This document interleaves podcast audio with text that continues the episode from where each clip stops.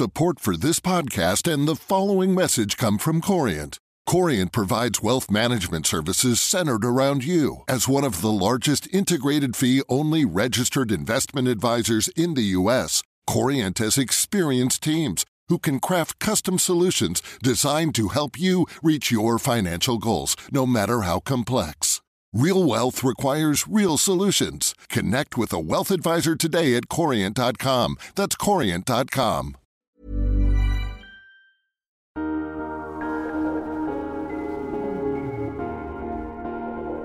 From the Financial Times in London, I'm Esther Bintliff, Deputy Editor of the Weekend magazine, and this is FT Investigations. Afghanistan has made great strides in recent years in areas of women's employment and education, in spite of the insecurity and violence that continue to dominate the headlines.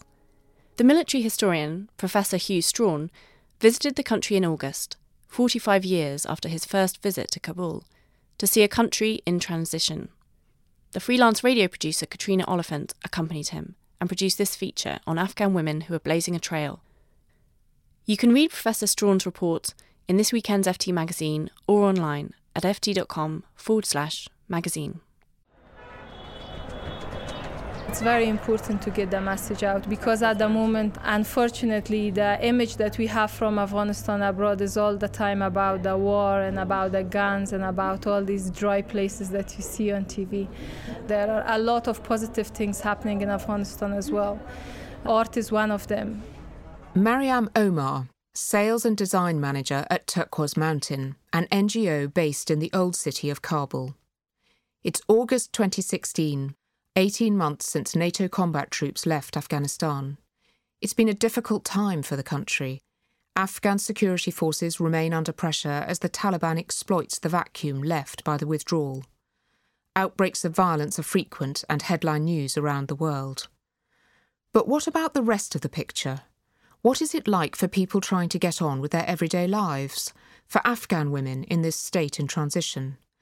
Deprived of education and earning power under the Taliban, they have had to work hard to catch up, to be eligible for the opportunities that democracy can offer. Nine o'clock in the morning in Kabul's old city. Already it's hot and dusty. Leaving the busy street behind me, I enter a small courtyard surrounded by elegant wooden buildings. There are calligraphy frescoes on the walls and a garden of roses and trees in the centre. It's cool and peaceful. I'm in the offices of Turquoise Mountain, founded 10 years ago by MP and Junior Minister Rory Stewart at the request of Hamid Karzai, then President of Afghanistan, and the Prince of Wales. The organisation restores historic buildings in the area and trains young Afghans, men and women, in traditional artisan skills calligraphy, miniature painting, woodwork, ceramics, and gem cutting. Under the Taliban, many artisans had to flee the country or stop practicing their craft. But now, at Turquoise Mountain, the next generation can learn those skills, women alongside men. I dropped into one of the classes to speak to the students. I'm working on a piece of illustration art. First of all, uh, we write it by pencil in a paper and then we trace it, then copy it to um, handmade paper, and um, we color it. Turquoise Mountain also provides work premises for graduates who have set up their own business and meet the organisation's quality standards. Working in Kabul can be difficult for Afghan women. Mariam Omar, uh, we at Turquoise Mountain try our best to make safe and pleasant environment for the female businesses.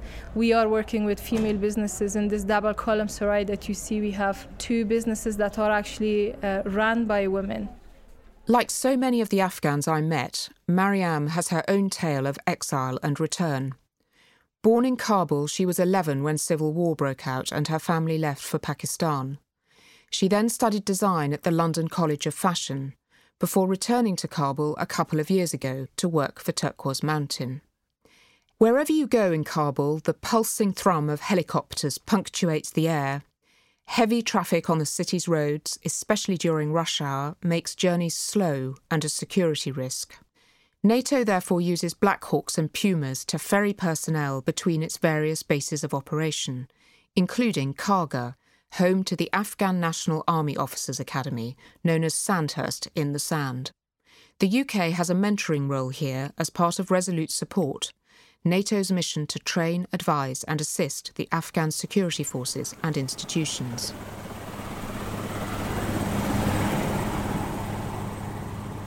Karga lies some 10 miles northwest of Kabul.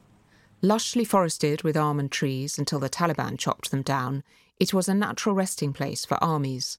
Alexander the Great, the Mughal leader Babur with his elephants, and Genghis Khan all passed through here. For the Afghans, Karga has a particular resonance.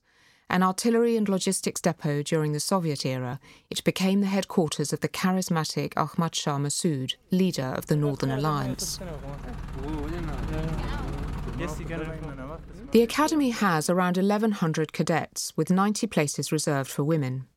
Female cadet numbers are rising, with applications now coming in from across Afghanistan rather than just Kabul. Brigadier Ian Rigdon, chief mentor at the Academy, is confident that it will not be long before they reach capacity. Major Sarah Hutchinson runs the mentoring team for the female cadets.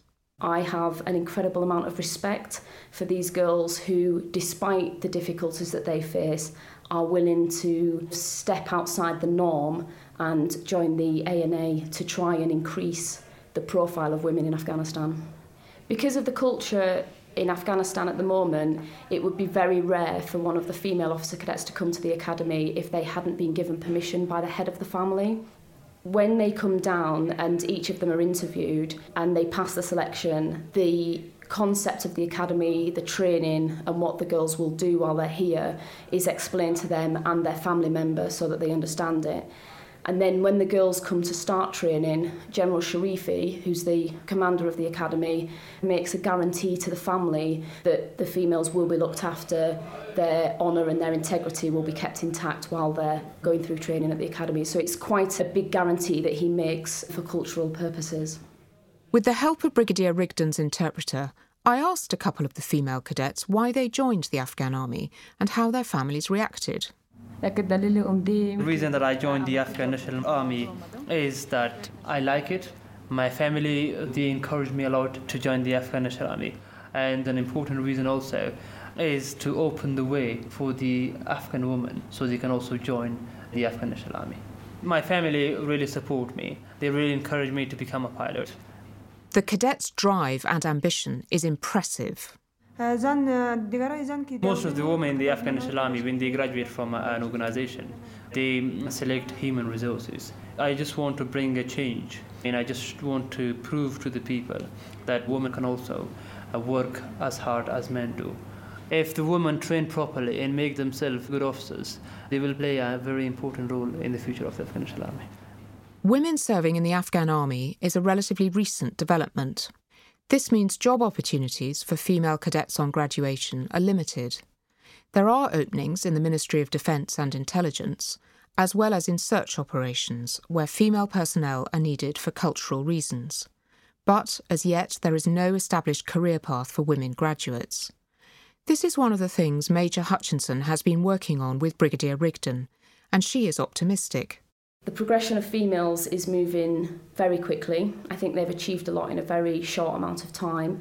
I think that as long as there are females coming forward to volunteer to join the Afghan security forces across the police, the air force, and the army, I think that the attitudes of people will change, that females will actually be able to prove themselves credible and capable alongside their male counterparts. Back in Kabul, I meet the youngest member of the Afghan parliament, Nahid Farid, who represents Herat province.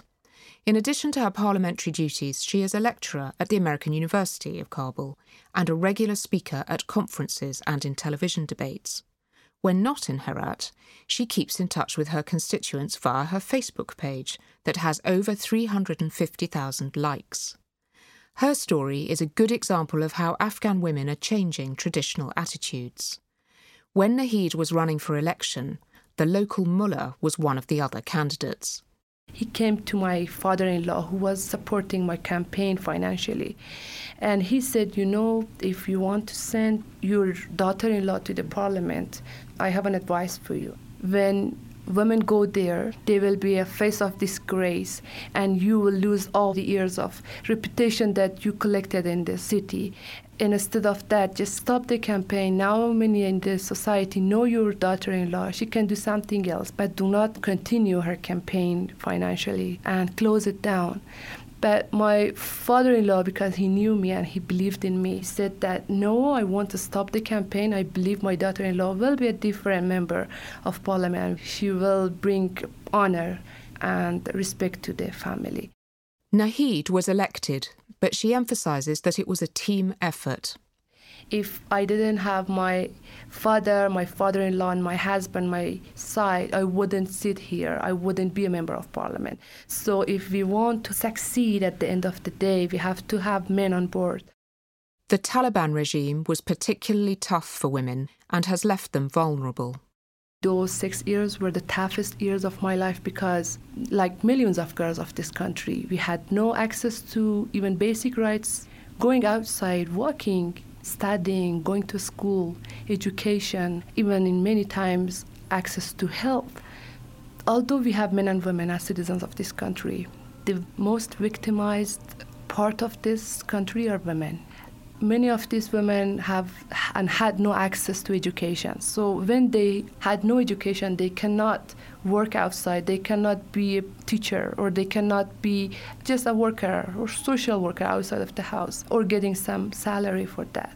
This lack of uh, having access to economy or access to money brought women to the situation that they face a lot of violence, domestic violence at home.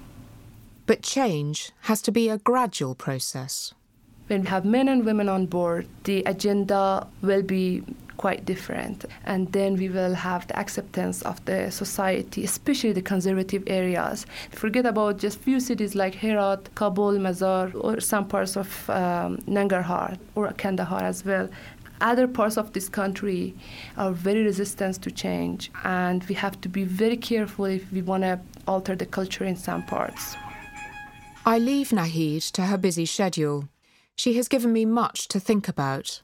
Her province, Herat, has one of the highest rates of female suicide and self immolation in Afghanistan.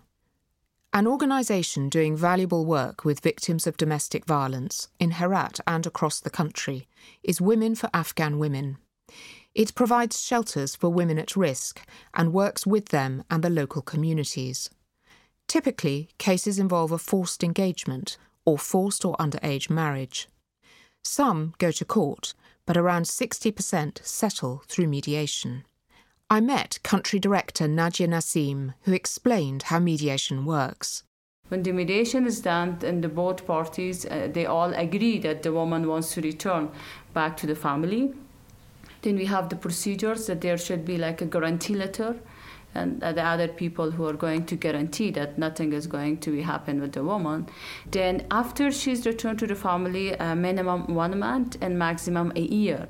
We have a follow up with the client to make sure that the woman is safe there, she doesn't have any problem. And so our caseworker, they go to, to her house and they sit with her or have a cup of tea and talk to her to make sure that things are going well for her. It's difficult work in the current fragile security environment the more challenges we face, the more stronger we become. If we stop these services, then who is going to do? And even if there is risk, we want to continue this work and we, we want to bring changes in under woman's life. As country director, Nadia is responsible for 700 staff and is determined to lead by example. Privately, she acknowledges how stressful everyday life can be even as an ordinary Afghan, if, if I talk about the future, I would say that it's scary. We have experienced and we have seen a number of incidents, and a severe type of incidents that the target have been the civilians. So that's going to scare people because when we come out of the home in the morning, we don't know whether we will we go back safe back home. But despite the high threat environment, social change is slowly taking place. I have come to the Sapedar Palace to meet Sajia Begum, advisor on women's and youth affairs to the Chief Executive Officer, Dr. Abdullah Abdullah. Though these things are so difficult to measure because in Afghanistan we don't have statistics and real statistics and we don't have real information, but we can see the change in the life of women. During Taliban, I was 14, 15 years old and I had lots of problem and I was traveling to different provinces to at least finish my education. But now at least center of the cities don't have this problem. The girls can go to school and they can go to universities and they can study and they can work and now women are in decision making positions and these are the changes that i can feel and i can see after the fall of taliban Sajia wants to get more women into decision making positions. She believes this is crucial to progress. One of her proudest achievements has been helping increase the number of women judges in the courts in Kabul and the provinces. Like MP Nahid Farid, she stresses that it has to be a collective effort. Afghan women themselves are committed to change their life but they cannot do it alone because it's a kind of a system or society that mostly men are in the leading positions. Afghanistan also needs outside help as social change takes time. Nadia Nassim, Country Director for Women for Afghan Women again. It still needs the, the support of the international community because people of Afghanistan, we as an Afghan citizen, the women and also men, we are ready to change our country to, to go to the positive. We also take risk and we want to bring change. It takes time, but definitely at the end, things will be changed. It also means redressing the distorted image that many people currently have of Afghanistan. In the media, always it's the bad news or the fighting. We need to work to spread the good news, the achievements, the changes that have come so far in Afghanistan, in the woman's life, and a number of people's lives. I'm coming to the end of my visit. It is hard to remain impervious to the optimism of these women. Each was candid about the challenging security environment, but relinquishing hope was not an option. At the same time, they know that continuing progress depends on everybody being willing to work together. This includes the international community, for whose help to date the Afghans I met were profoundly grateful. Afghanistan is a country in transition, where the old way of life rubs alongside the new. This is exemplified in Kabul, where pushcarts compete with heavy traffic, where images of glamorous Western style women gaze down on women in blue burqas, where the brilliant neon lighting of Las Vegas style wedding halls illuminates the faces of armed security guards. I'll leave the last word to MP Nahid Farid, Afghanistan is experiencing a very young democracy. It has ups and downs, but we will have democracy in Afghanistan. Now we have voices, we have faces, we have people in different tribes, different provinces. They are the face of new Afghanistan. And they don't let Afghanistan to fall back to 80s and 90s. As for the Taliban and ISIS, I call them distractions only. They are not even barriers. They distract, but we have our long term goals, and the people of Afghanistan will own this country the same as our grandfathers and mother owned.